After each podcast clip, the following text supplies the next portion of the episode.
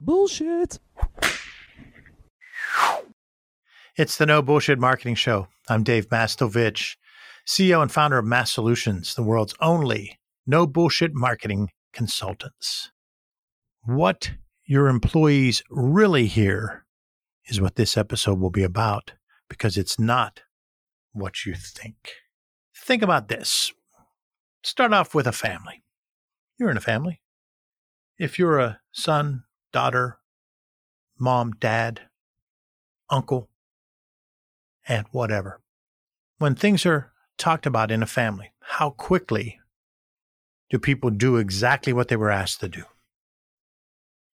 So I can say as a dad that I feel I have to tell my sons again and again and again and again to do something, which I think is pretty normal as people are growing up. But I will tell you this my family will tell you that they also have to tell me to do certain things again and again and again. Why, why is that? Why is that? It's because of a multitude of things. The first is how we listen. The second is how we process. The third is what was the channel. The fourth is what importance level did we place on it. So if that's happening in a family, think about how it would happen in the workplace. Because when you're in the workplace, there's a lot going on. You're under pressure. There's a portion of people that see it as a means to an end. There's another portion that see it as something they like to get some intrinsic value about. There's another portion that see it as like a super passionate thing. So those are all kinds of different mindsets. Plus, you're not like a family where there's the natural tie-in of a family. This is people that are just getting to know each other, sometimes don't like each other, and they aren't family members. You can dislike family members, but they're family. So you got all these reasons why employees hear something different than what you say. The frustration comes from leaders and managers who wonder, why do I have to keep telling them this again and again and again? And they're frustrated thinking, I tell them that. I told them they need to fill out this form this way. They need to do this that way. They got to be five minutes early for this meeting, whatever and they're not realizing that it's about repetition of message. It's about channels, having multi channels of telling a message. And it's about leveraging the power of story so that the message conveys an emotional response and is remembered. So that means you need to incorporate anecdotes and analogies to get people's minds to let down their guard and relate to you and begin to hear what you're saying.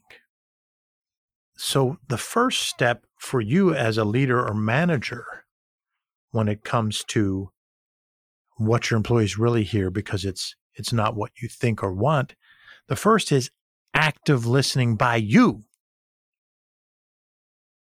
active listening by the leader or manager so that you can lead by example. Because the first breakdown comes down to listening. The first breakdown is there's a lot of passive listening going on while people are doing this thing that really doesn't work, and that's called multitasking. So people are not focusing on one thing with all their entirety. The original definition of multitasking was to be able to do multiple things, not necessarily at the same time, but we've conveyed it to, well, I need to do it at the same time. I need to be able to check my phone while I'm writing over here, while I'm walking down here, while I'm doing that. But you, you really need to give your focus to one thing at a time, then jump to the second one, then jump back to the one. And that's how, that's, that's multitasking in its good form. Multitasking at the same time is not. So when someone is multitasking at the same time, they're passive listeners at best even when people are only focusing on one thing, they're often passive listeners because they're often listening to think about what they're going to say next. What you have to do as a leader and manager is lead by example and begin to listen actively. You're making eye contact. You're reading, you're listening for the nonverbal cues and their words, the inflection, their body language.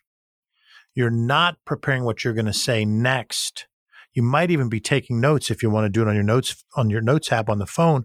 Tell them that so they don't think you're texting. Or if you want to write in front of them on the piece of paper, ask, say, is it okay if I take some notes?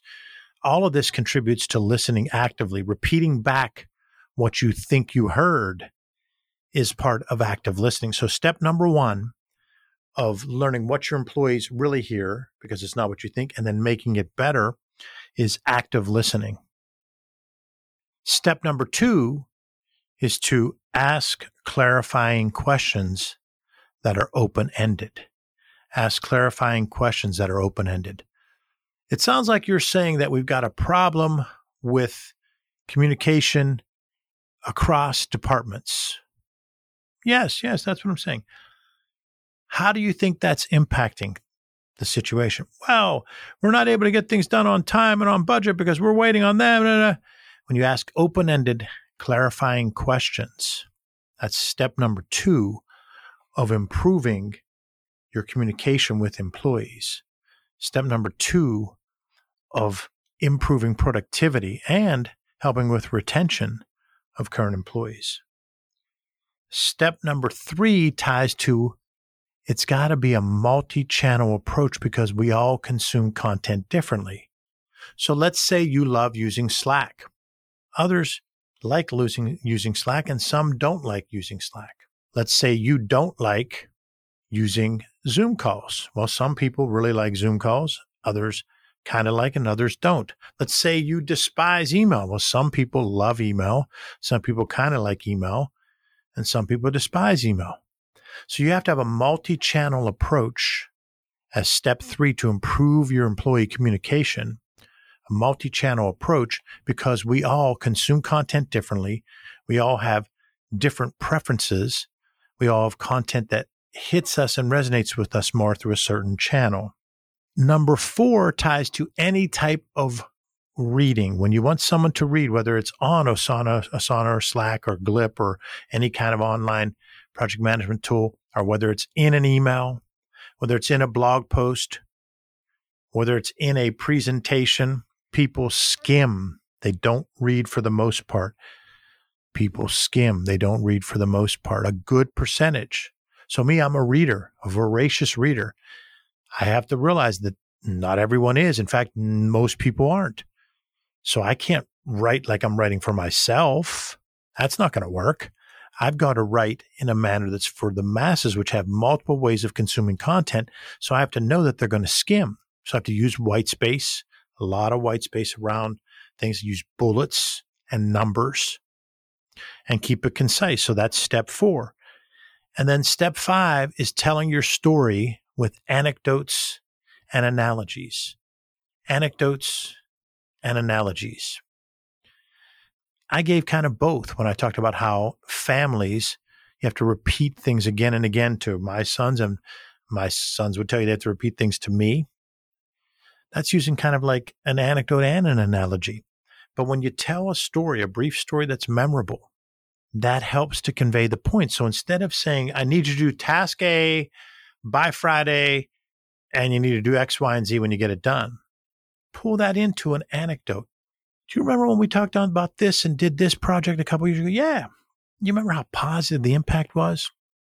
The reason that impact happened was because we had a process, we had a system, we followed it, we communicated it to each other, we met our goals on time and on budget.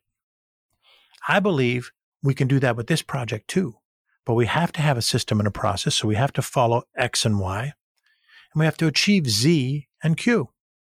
Can you commit to that with me? Huh.